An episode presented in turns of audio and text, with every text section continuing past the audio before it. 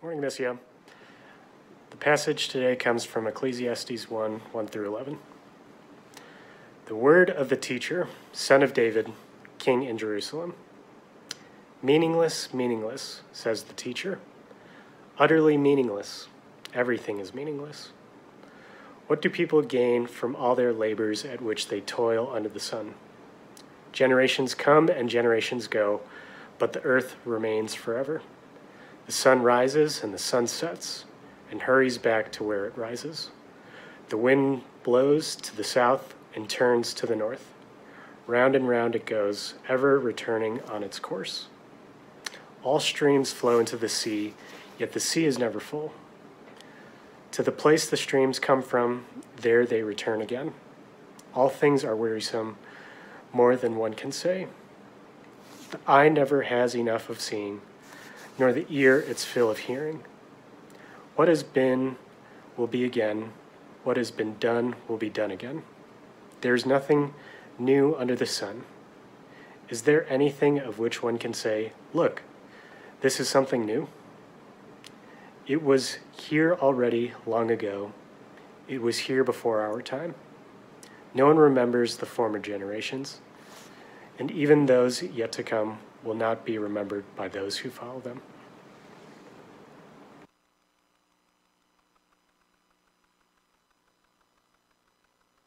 Good morning. I think my microphone actually, is my microphone around my head?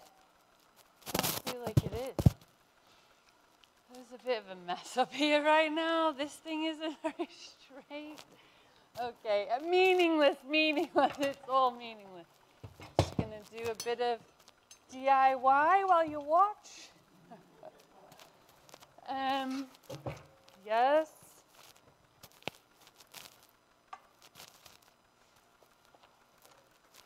Good morning. My name is Heather, also known by Johnny as H T. One of the pastors here, and with him want to welcome you. We're glad to have you this morning. And we're going to step into Ecclesiastes for the next few weeks. Um, so if you want to, in your spare time, pick up the book of Ecclesiastes. You can find it after the book of Proverbs in the Bible and just give it a read here and there. Um, Ecclesiastes is part of what is known as the wisdom literature in the Bible. So Proverbs, Ecclesiastes, and Job. And these books were written um, in different time periods um, for the people of Israel. And it was often that they had these books to find identity in a time of like cultural crisis when government and religion felt unstable. They become like places in their history that were no longer sources of authority and stability, like the government and religion, were wobbly. And the people were experiencing like anxiety kind of on a cosmic scale, like this world anxiety. Well, does it sound familiar a little bit? Some world anxiety? Um, we can resonate, right? A bit of world anxiety. We have it ourselves. And our own kind of political instability as we see a presidential change here in America, but there's also like political instability in other parts of the world. There's um, kind of this notion of with journalism and social media where we're, we're trying to figure out like where, where do we find out what is true?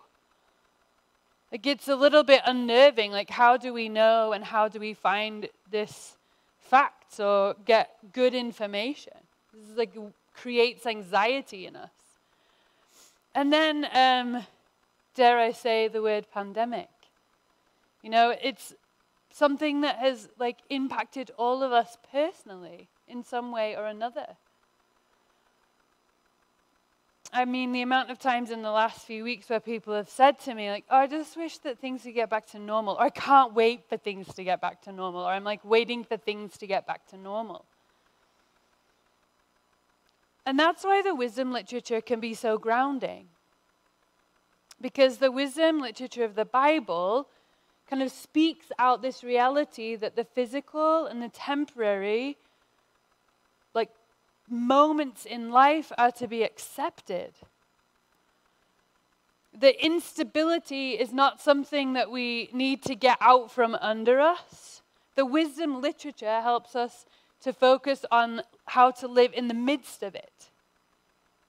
In, in the middle of the uncertainty, in the middle of the anxiety, without kind of knowing what's coming or the certainty of what's coming, or like there's this reality that there's anxiety, and then the wisdom literature infuses like this grounding notion, like there's a way to live in the midst of it. Which is why we thought it would be good to turn to the wisdom literature in this moment.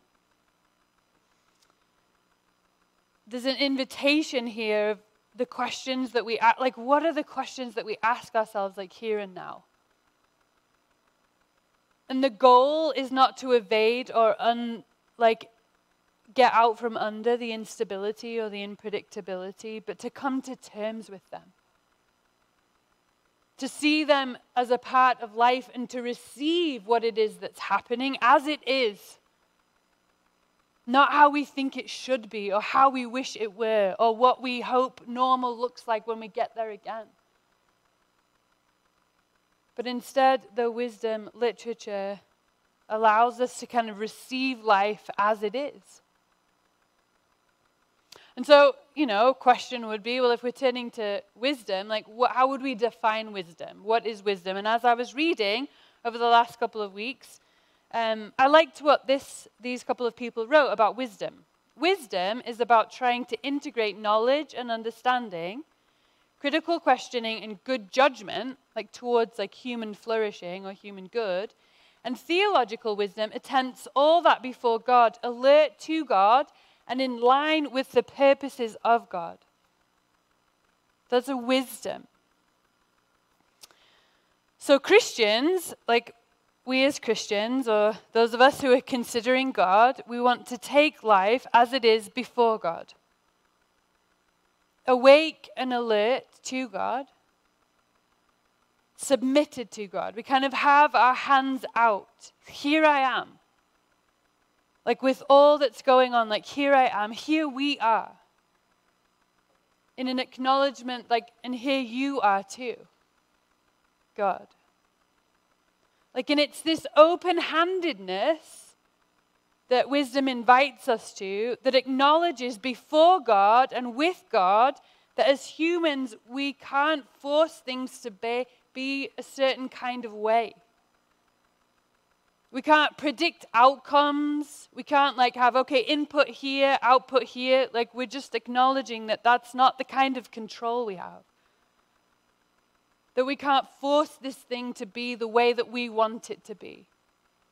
And so we show up in our moments open-handed now, before God, with God, and each other. And so the wisdom literature of the Bible invites us to live with this posture, invites us to live in the here and now, in this place. And I think we read, we need that right now. We need an invitation to be present to the here and now. And so we're going to turn to Ecclesiastes because it offers us some unconventional wisdom in an unconventional moment. And I think the challenge is that we would come open-handed before God and before each other with that humility, that we can't force things to be the way we wish they were or the way we want them to be. And so as we, before we turn to this book, I'd like us to pray together, that we'd be ready to listen and hear to this unconventional wisdom that comes from this ancient literature of the Bible. Let's pray. Jesus, we acknowledge, like, as with Israel, we now too experience world anxiety. Things are not as they have always been. Maybe things aren't the way that we want them to be, politically and in our own lives. And so we need wisdom. We need wisdom to know how to live, to know who to be, to know what questions to ask. And so thank you. Thanks for this book of Ecclesiastes that is the wisdom literature that you provided to give us perspective, to give us grounding, to show us how to live in the here and now, in these present moments. And so, Spirit, would you give us um, a sense of openness as we listen in and hear what these words would invite us to? Spirit, would you give us um, yeah, an awareness of your presence with us today, so that we can move um, like out of that anxiety towards trust and faith and hope and joy. We pray it in your name. Amen. So, Ecclesiastes one and verse one. The words of the teacher, son of David, king of Jerusalem. Here they are, the words of the teacher. And this word teacher is actually more like a title. Like it literally means like a person who gathers or a person who assembles. Like you read it, it says she who's assembling.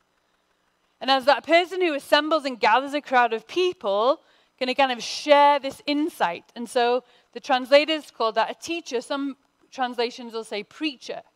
Like here, here's she who gathers, right? Here you are, all gathered. I'm going to just give you a bit of info from Ecclesiastes.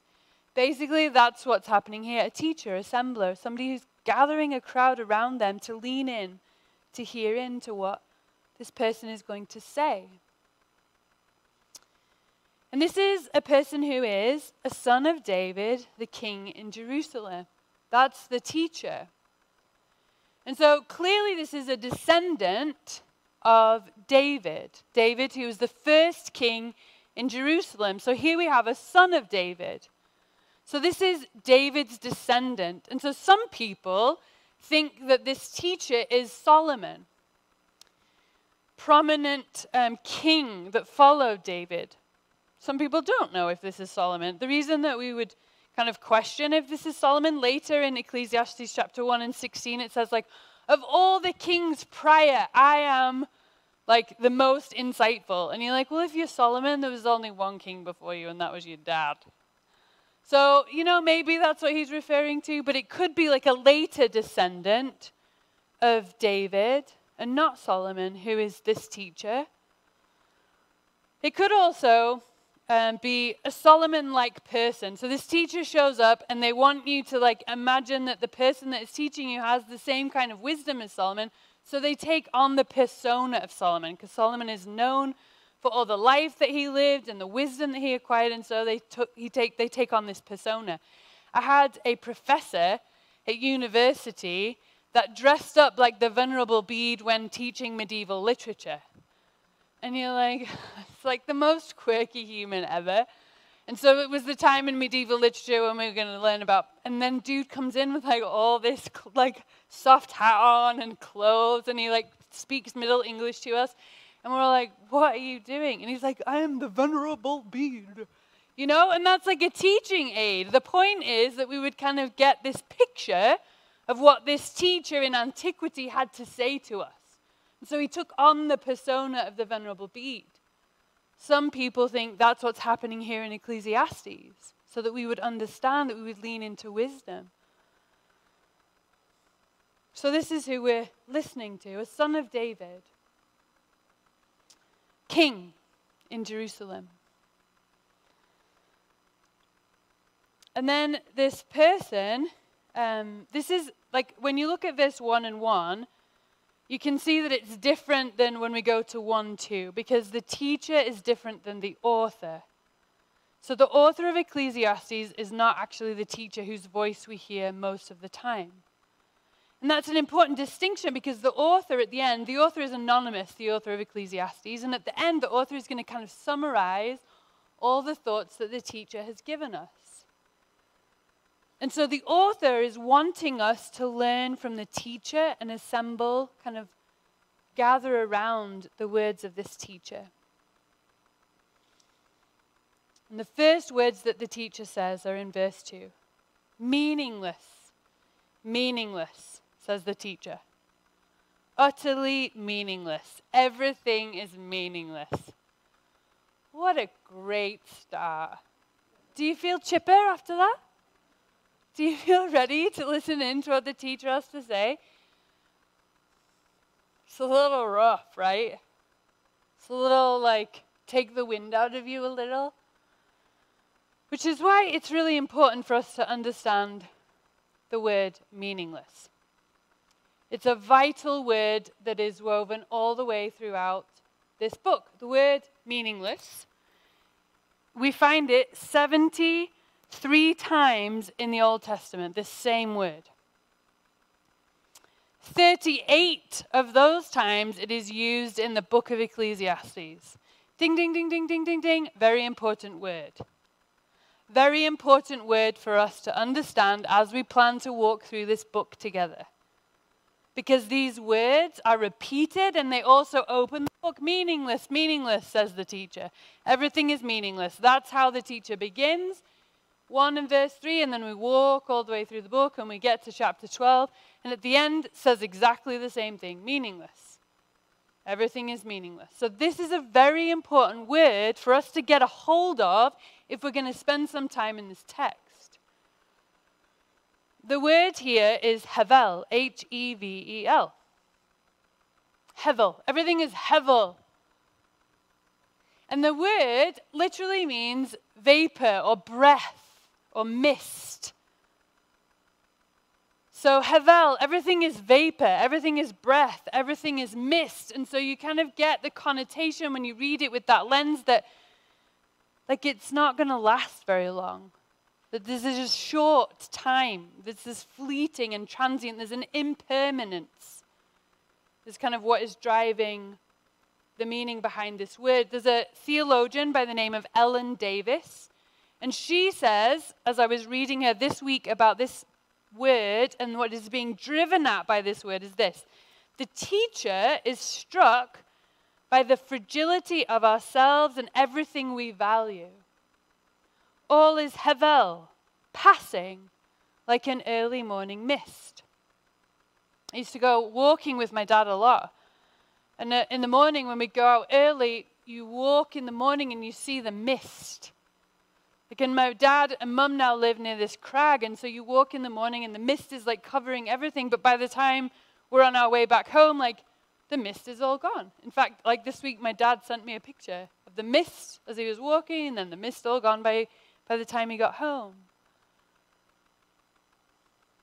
So it's like this moment or this life that we're living is passing like an early morning mist. There's a fragility to ourselves and what we value because it's passing away.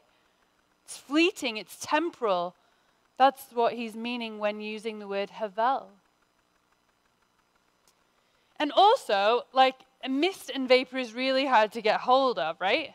So if you have a humidifier, because we live in Utah, and the air here is, like, so dry that you need a humidifier or a diffuser, you know, when you get that going in your house, like, it's lovely mist, and then all of a sudden, like, it's gone. But if you were try to try to take a hold of that mist, you can't get a hold of it, right? It's like lovely, if it's a diffuser, it has this lovely smell, but if you went to grab it, it would, like, evade you. It was just, like, gone. You can't get a hold of it. Again, that's what this word hevel wants us to see. Like, life is hard to understand. Life is hard to get a hold of. Like, you reach for life in one moment, and then, like, it's gone. So one moment, things are going well. Like, this thing with your friend is going well, and then the next moment, they're not your friend anymore. Or you think things can go really well in your job, and everything's going well, and then all of a sudden, you, like, have this conversation with your boss, and it's not, like, as great as I thought it was. Or you lose your job. Or you lose financial security. Or you thought you were losing financial security and all of a sudden you get a raise. Like, things aren't always as we expect them to be, or things don't turn out the way we want them to be, or somehow there's this paradox that this moment was really beautiful and also painful. Or this moment I put this amount of input into something and I didn't get the kind of output that I expected. Hevel. Life is like a mist, dude. It's temporary and passing, and it is really hard to get a hold of. That's what the author, the teacher, is saying when he's using the word hevel, meaningless. So the teacher is not saying here that nothing has meaning, but that everything is like mist. Life. It's passing away, and it's hard to get a hold of when we're in the middle of it. So if everything is havel, he asks a question, then what? Verse three. So then what do people gain from all their labors at which they toil under the sun? Again, under the sun is repeated thirty times in this text. Basically, it just means under the sun, so on the earth. What do people gain from their labors at which they toil on the earth? What, what's up with what we do here as humans on the earth? This is a question that's asking us to prompt some kind of consideration, investigation in what it means to be human, like where we are going, what we're doing, what we value. Is there anything of value from all of this? And the author's goal, as we'll see as we go through the book of Ecclesiastes, is to point out the ways that we try to find meaning and purpose in the world, and then the, wants to shine light on it for us. Like, does that have significance and meaning? Is that as important as you think it is? Does that deserve the kind of weight that you're putting into it? It's like shining a light on the things that we value and the things that we prioritize and the things that we use our time over and over again towards. And the goal of the author is to shine a light on it, and sometimes that's going to make us maybe feel a little uncomfortable. And the first section here that the author calls us attention is to time. To time. We're all familiar with time. We all have a watch or a phone. Like, we're all privy and kind of connected to time. And so here we're asked to consider time in this first chapter. Generations come and generations go, but the earth remains forever. Like the Wasatch mountain range, you know, like you walk outside and you see the Wasatch mountain range. Like the pioneers come and the pioneers go. You, you and I are here now. We'll be gone. And what's going to stand magnificently? The Wasatch Mountain Range. Like, how many people have stood in this space that the Wasatch Mountain Range could, like, give us insight on? Hey, like, can you tell us a little about, like, all the different generations of people that have lived here? That's basically what the author is saying to us. Generations come and generations go, but the earth, the mountains, like, they're standing. They're there. The sun rises and the sun sets and hurries back to where it rises. The sun rises and the sun sets and it hurries back to where it rises again. It rises and it falls and it hurries back and it's up again and it's down and it's up again, right? Every day there's a new day. That's a picture of time. The wind blows to the south and turns to the north. Round and round it goes, ever returning on its course. All streams flow into the sea, yet the sea is never full. To the place the streams come from, there they return again. All things are wearisome. More than one can say, the eye never has enough of seeing, nor the ear its fill of hearing. There's an insatiability to what it means to live here under the sun on earth. Right? There's an insatiability to the sea. It's never full. It's always got more water flowing into it, but it's never full. It's like compared then the The teacher then compares that to like the insatiability of who we are as humans. We never have our full. We always want more. The ear is never full. We always kind of are in this space where we want more and more and more. There's an insatiability to what it means to live under the sun. What has been will be again. What has been done will be done again. There is nothing new under the sun. Is there anything of which one can say, look, this is something new? It was here already long ago. It was here before our time. Right? Technologies may develop, but the concepts behind them are universally true. There's a quote that I read that kind of aptly summarized all of this, and it says, "We go about the mill of life, always going through the same motions, always coming to the same place again." I mean, that round of hunger, right? We woke up this morning, we were having breakfast, and maybe your tummies are rumbling a little and being like, time for lunch, right? Round and round we go. It's time for food again. Then we're satiated, and then we go to bed, and then we get up, and we empty ourselves. I love that. Emptying ourselves. Sounds, sounds very British. Filling ourselves one thing after the other, and we never stop going around in circles. I feel like any one of you could say that to me. Like, oh, you know, we go, we get lunch, then we get dinner, and it, we're going around in circles. Like, any one of you could have said that to me, that exact statement. Could have read it in the New York Times, could have read it on Facebook. Like, this is the monotony of life. But the person that wrote this is Gregory of Nyssa. Gregory of Nyssa lived in Turkey in the fourth century. And when he was talking about Ecclesiastes, like, this is what Gregory of Nyssa said. And I was like, the fact that a dude in Turkey in the fourth century can write something that still resonates in the twenty-first century kind of illustrates the teacher's point in Ecclesiastes, right? It's not so abstract. It's not so historical. It's like, no, it's this thing that happens consistently, and generations and generations go by, and we still resonate with the same kind of sayings. Cheers, Gregory. Right? Time doesn't serve us. We serve time. And it repeats generation to generation. No one remembers the former generations, and even those yet to come will not be remembered by those who follow them. My grandpa died, it must be about fifteen years ago, and at his funeral, we had a tent in England, and it was outside, and we had this family friend come to the funeral. Um, he was in his eighties at the time. My grandfather was ninety-five-ish when he died, and so his good friend in his eighties was still really articulate, and so my, his good friend Stuart decided to get up and talk about my grandfather. And I'll never forget the words that he shared about my grandfather, because he said, um, he used um, Hebrews, and he, in the book of Hebrews it talks about like letting the people who've gone before us, like imitating them, especially imitating their faith and their trust in God.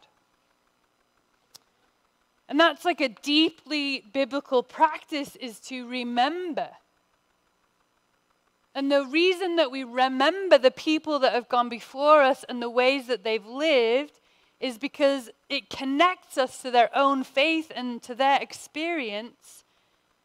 And in so doing, it kind of shows us like what gives us the power in moments of instability and change and uncertainty, because we learn and we see and we watch. And in so doing, in remembering, then we ourselves have like a sense of what that faith looks like, and we live it out in remembering them. That's like a deeply biblical concept, that we would do that in order to grow and rest and solidify our faith.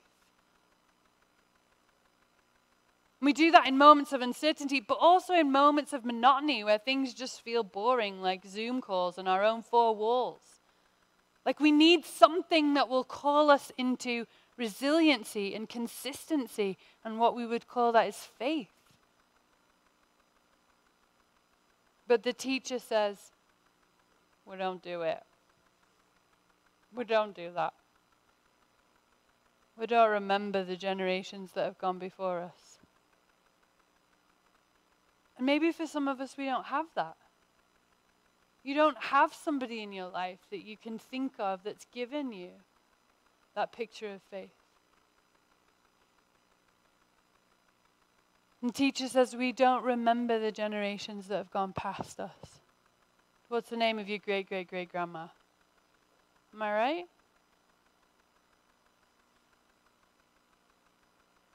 The teacher just lets it hang.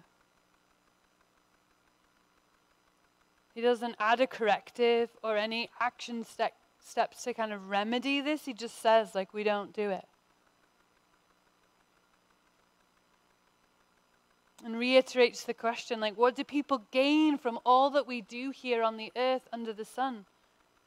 When time is limited and passing by, and we often are not paying attention.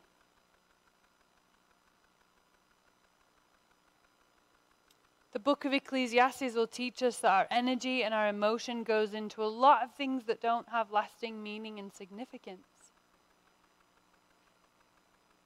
And the lesson here in chapter one is that we would stop and consider the march of time. The wisdom here is an invitation to consider that time passes by, that it moves along, and that we pass by and move along with it. And you know what? This might sound like a bit of a paradox, which is kind of like Havel, but that's actually good news. It's good news that time doesn't serve us. Do you know why it's good news? Because it lessens our illusion of control. And there's a strange joy in that. Realizing that we're not in control.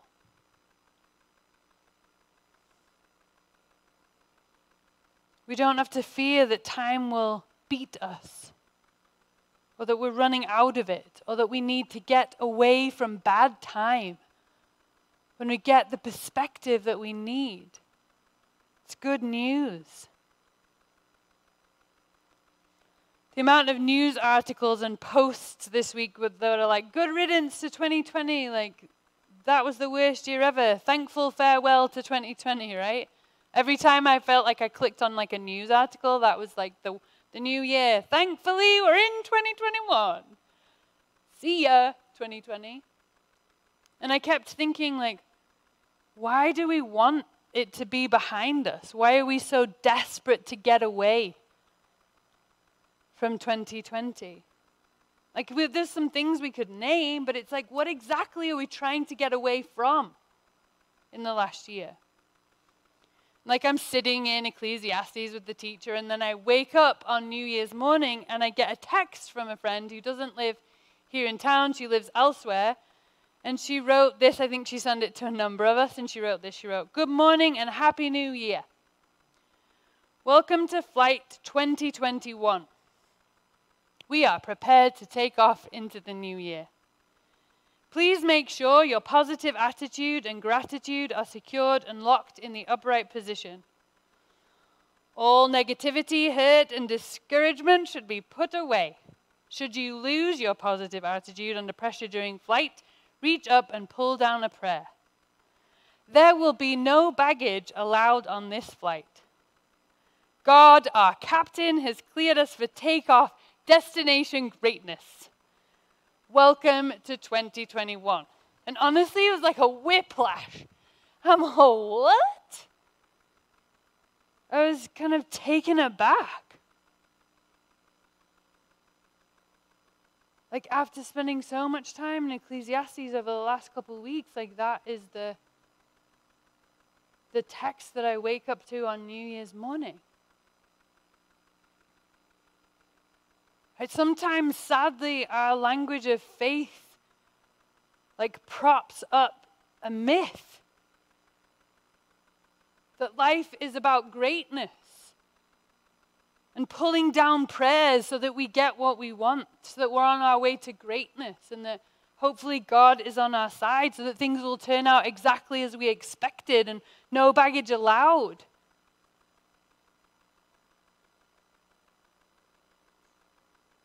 That's superficiality. That's a superficial real- religion. And it is not wisdom. It's a joke. Because what happens when that doesn't happen? We don't have a lot that we're holding on to.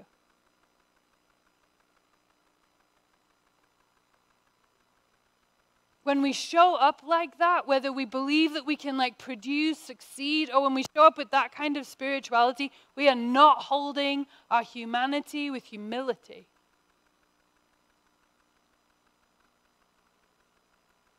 And that is what this poem that is put here at the beginning of Ecclesiastes wants us to do. Wants us to hold our humanity with humility.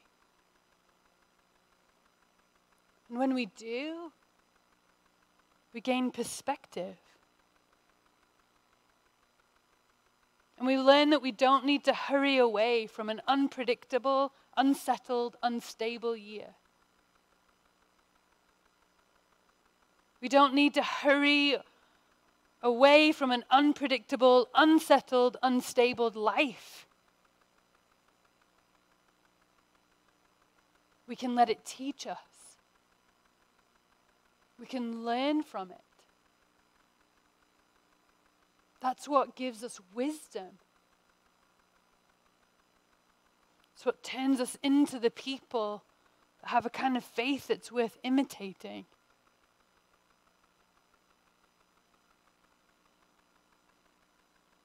So I have some homework for you, because I'm a teacher today. A couple of questions.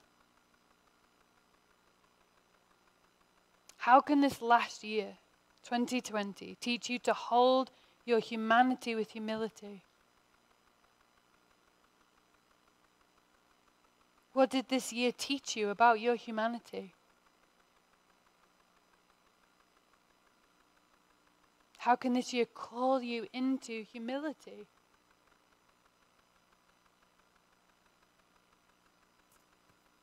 How can this last year teach you to hold your humanity with humility?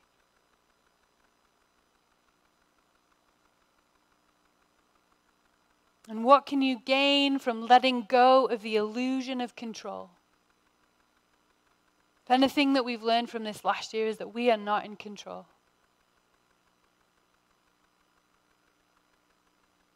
So what can you gain from letting go of that illusion?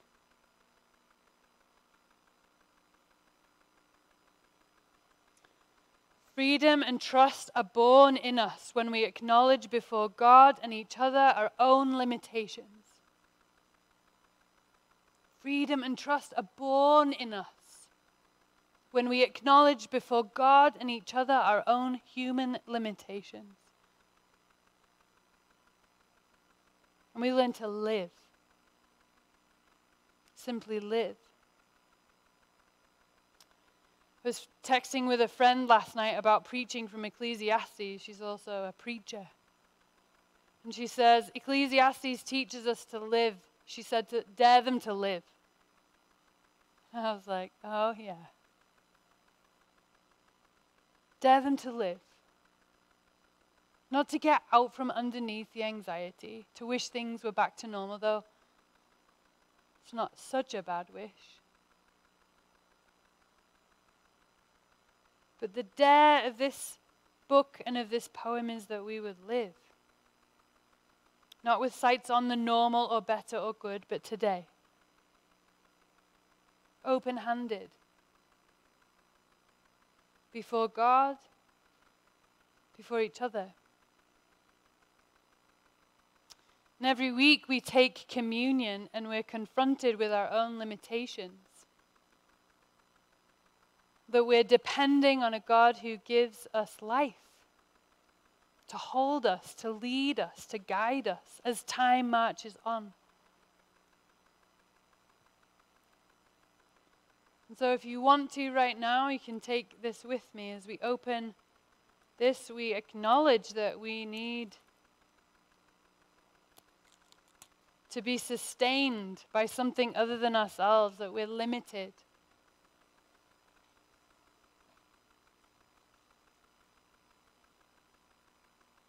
And so just as we do this quietly, think again of how do you get to hold your humanity with humility? What can you gain from letting go of the illusion of control? And the offer that we get in Christ is that we have freedom. Freedom to live every day in trust. Acknowledging before God our own limitations. Let's pray.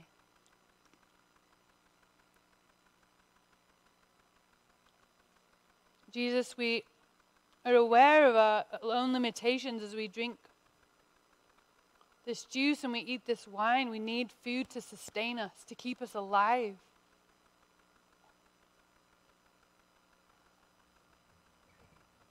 It's a gift to be able to acknowledge our limitations, that we're not in control, that we can't force things to be the way that we want them to be, that our inputs don't always equal the outputs that we want.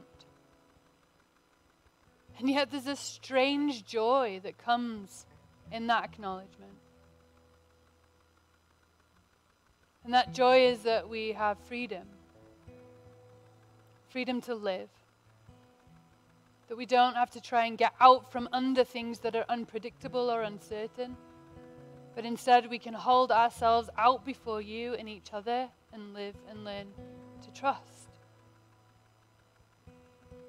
And so I pray that that's who you would make us.